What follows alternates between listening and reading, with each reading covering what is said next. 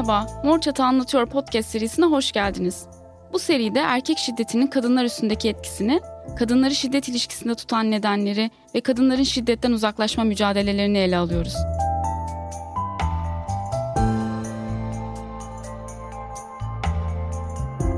Kadınlar olarak erkek şiddetine maruz kaldığımızda suçluluk, çaresizlik, utanç, korku gibi birçok karmaşık duyguyu bir arada yaşayabiliyoruz.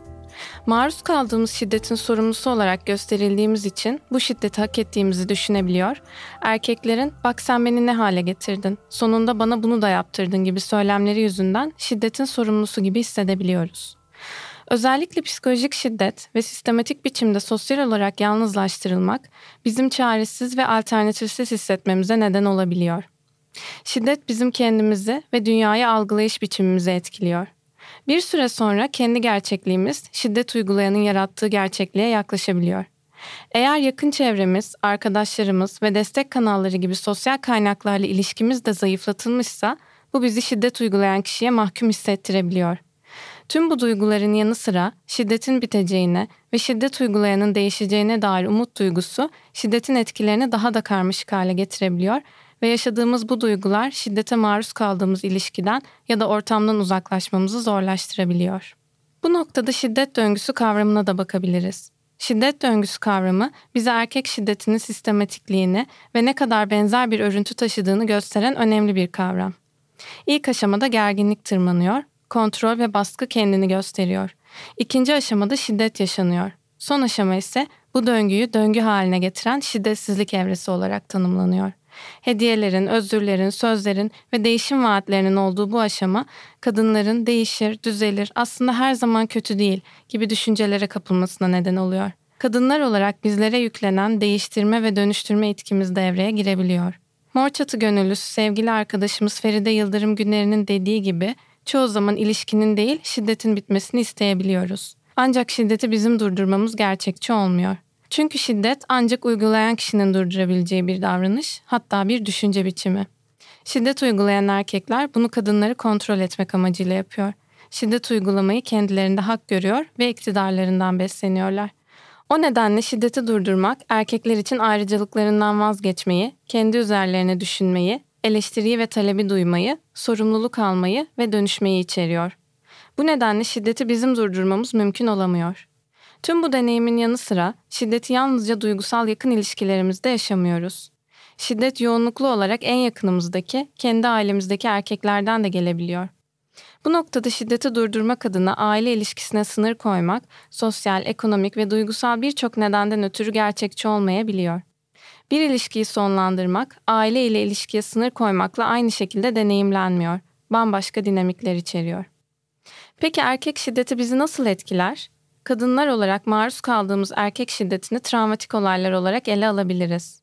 Özellikle de çoğu zaman en yakınımızdaki erkeklerden gelen bu şiddeti anlamlandırmak, etkileriyle başa çıkmak, mücadele etmek ve şiddetten uzaklaşmak güçleşebilir. Şiddete maruz kalmanın elbette bizlerin üzerinde birçok fiziksel, sosyal, ekonomik ve duygusal etkisi olur. Ancak şiddetin türü, süresi, kimden geldiği, bizim hayat koşullarımız, kaynaklarımız, destek kanallarımız, sosyal çevremiz, duygusal durumumuz gibi birçok dinamik şiddetin bizim üzerimizdeki etkilerini belirler. Kadınlar olarak hepimiz erkek şiddetine maruz kalırız. Ama saydığımız bu değişkenlerin hepsi etkilenme biçimlerimizi ve deneyimimizi şekillendirir. Tüm bu şiddet deneyimi ve şiddet döngüsünün içinden çıkamama halleri kadınlar olarak bizim güçsüzlüğümüzü göstermez. Zaman zaman şiddet döngüsünden çıkmanın ya da şiddete maruz kaldığımız ilişkiyi bitirmenin kendisi güç ile, aksi ise zayıflık ile eşitlenir. Ancak kadınlar olarak hepimizin birçok kaynağı, baş etme yöntemleri ve güçlü yanlarımız var. Biraz önce anlattığımız sistematik şiddet deneyimi bu güçlü yönleri ve kaynaklarımızı görmemizi zorlaştırır. Bizi güçsüz hissettirebilir. Yaşadığımız düzende sosyal, ekonomik ve duygusal birçok dinamik nedeniyle şiddet yaşadığımız ilişkiden ya da ortamdan ayrılmak kolay olmayabilir. Ancak unutmamalıyız ki şiddet ortamından uzaklaşmanın çeşitli nedenlerden ötürü mümkün olamadığı hallerde birçok direnç noktalarımız, stratejilerimiz, kaynaklarımız ve yapabildiklerimiz olur. Kadınlar olarak dayanıklılık ve direnç noktaları geliştiririz. Örneğin birçok kadın sıcak şiddet ortamında kendisine hatta varsa çocuklarına alanlar yaratmaya çalışır. Kimi zaman kocasının kapıyı çalışından şiddet uygulayacağını hissederek planlar yapar, çocuklarını evden uzaklaştırır. Bazen şiddet uygulayanın yapabileceklerini önceden öngörüp acil kriz planları kurar. Kadınlar kimi zaman evden çıkacağı ya da ilişkilerini bitirecekleri gün işlerine yarayacak belgeleri toplayarak ya da gizlice para biriktirerek, bazen başvurabilecekleri kurumların bilgilerini önceden alarak, bazen kendi geleceklerini güvence altına almak için büyük mücadeleler vererek kabul ettirdikleri ufak kazanımlarla direnç alanlarını geliştirmeye çalışırlar. Ailesi tarafından şiddete maruz kalan bir kadın şehir dışına bir okula giderek, zaman zaman çalışıp para biriktirerek ya da bir destek kanalına başvurarak kendisine alanlar yaratır. Bu şekilde kadınlar şiddet ortamından çıkmanın hemen mümkün olmadığı hallerde de orada kalarak alanlarını genişletmeye, bazen ufak müzakereler yaparak kendilerine alternatifler üretmeye çalışırlar. Bazen de kadınlar olarak şiddete maruz kaldığımız ilişkilere ya da ortamlara geri dönüşler yaşarız. Bu da bizim güçsüz olduğumuz anlamına gelmez. Çeşitli sosyal, ekonomik ya da duygusal dinamikler buna neden olabilir. Ancak hiçbir kadın şiddet yaşadığı ortama ya da ilişkiye aynı kadın olarak dönmez. Şiddet ortamından her uzaklaşma girişimi, şiddetin yarattığı alternatifsizlik duygusu içinde bir alternatifler alanı olabileceğinin ufak provası olur. Bazen de kendimizi sınamamıza yardımcıdır. Her seferinde alanımızı daha da genişletebilir o ilişki içerisinde de gücümüzü yeniden toplamaya çalışabiliriz.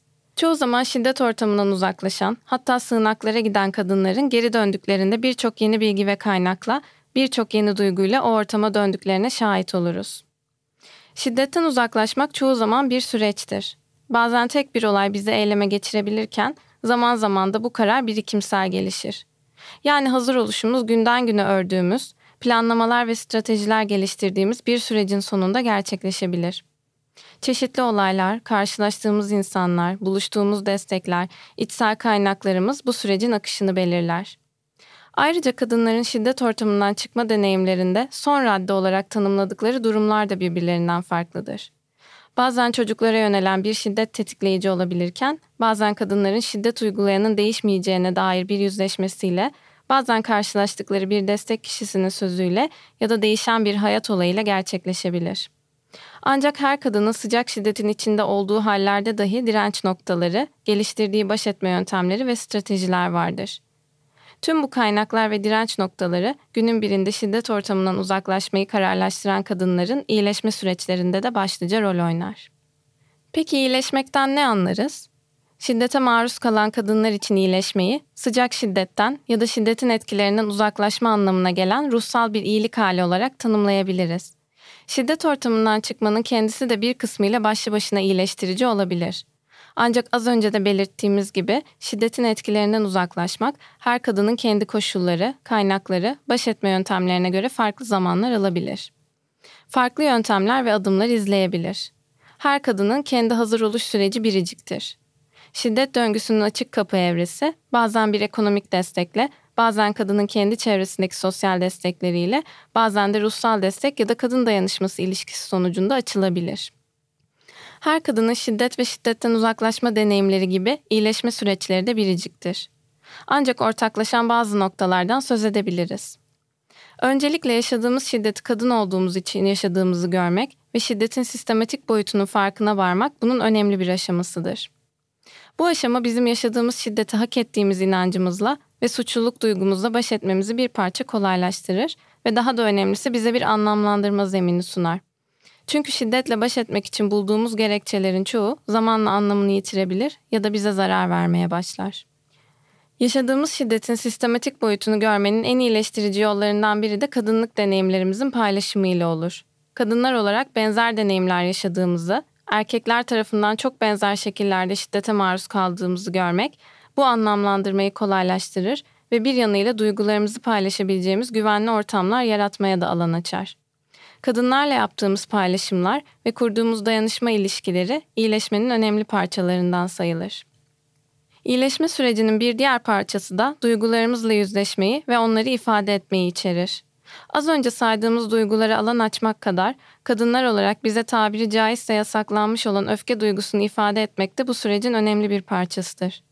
Kadınlar olarak bize yüklenen sonsuz affediciliğin ağırlığını rahatça ifade edebilmeye başladığımız öfke duygusuna bırakmak bir parça sağlıklıdır ve esas sonrasında bu duyguyla ne yapacağımız önemlidir. Bunun yanı sıra yaşadığımız şiddet deneyimi bir takım kayıplara sebep olabilir. Bazı ilişkileri, arkadaşları, ilişkideki güzel anıları, kurduğumuz düzeni, komşularımızı, kendiliğimize dair kimi özellikleri ya da duyguları kaybedebiliriz. Tüm bu kayıpların yasını tutmak da iyileşmek için oldukça kıymetlidir. Bu kayıpların yasını tuttuktan sonra kayıpların yarattığı duyguyla ne yapacağımıza karar vermeye başlarız. Kimilerinin yerine yenilerini koyarız, kimileriyle ise yola devam ederiz. Her kaybın ikamesini bulamayabiliriz. Zorunda da değiliz. Yalnızca o kayba verdiğimiz anlamı yanımıza alarak ya da dönüştürerek iyileşebiliriz. İyileşmenin bir diğer parçası ise şiddetin etkilerinde bahsettiğimiz bozulan gerçeklik algımızı onarmayı, kendi gerçekliğimizi yeniden keşfetmeyi ya da inşa etmeyi içerir. Kendi kaynaklarımızın, yapabildiklerimizin, güçlü yönlerimizin farkına vardıkça iyileşme alanlarımızı genişletebiliriz. Zayıflatılmış sosyal ilişkilerimizi onarmaya ve yenilerini kurmaya başlarız. Hem kendimizle hem de dış dünyayla yeniden bağ kurarız. Tüm bu bağları onarırken ya da yeniden kurarken ilişkimizde sınırlarımızı keşfetmeye, onları dile getirmeye, gündemleştirmeye başlayabiliriz. Çünkü şiddetin kendisi bir sınır ihlalidir ve bu sınırların ihlali kontrol duygumuza zarar verir. Kendi karar alanlarımızı ve sınırlarımızı belirleyebildikçe ve bu alanları genişlettikçe kontrol duygumuzu onarmaya, kendi hayatımızın kontrolünü hissetmeye başlarız. Şiddet deneyiminin kendisini silemeyiz, yok edemeyiz. Ancak bu deneyimle yola nasıl devam edebileceğimizi belirleyebiliriz. Bu deneyime nasıl bir anlam vereceğiz? Onu nereye koyacağız? Neleri yanımıza alıp neleri bırakacağımızı ve yeni neleri inşa edeceğimizi belirleyecek alanlar yaratmaya çalışırız. Kadınlar olarak direncimizden, kendi koşullarımıza göre açmaya çalıştığımız mücadele alanlarından, birbirimizin deneyimlerinden öğrendiklerimizle iyilik halimizi örmeye başlarız. Tüm bu iyileşme süreci bu söz edilenlerin hepsini aynı şekilde içermeyebilir. Doğrusal değil, döngüsel şekilde gerçekleşebilir. Yani iyileşme sürecinde duygusal olarak daha inişli hissettiğimiz hallere, değişken duygu durumlarına girebilir, geriye dönüşler yaşadığımızı düşünebiliriz. Bu iyileşme sürecinin bir parçasıdır, olağandır. Kadınlar olarak hepimiz kendi hayat koşullarımız ve kaynaklarımız doğrultusunda direnç noktalarımızı geliştirir, hayatlarımız için bir mücadele alanı örgütleriz. Kendi hayatlarımıza dair bu mücadele alanlarını yaratmaya çalıştıkça iyileşir, yollarımız kesiştikçe de birbirimizi iyileştiririz.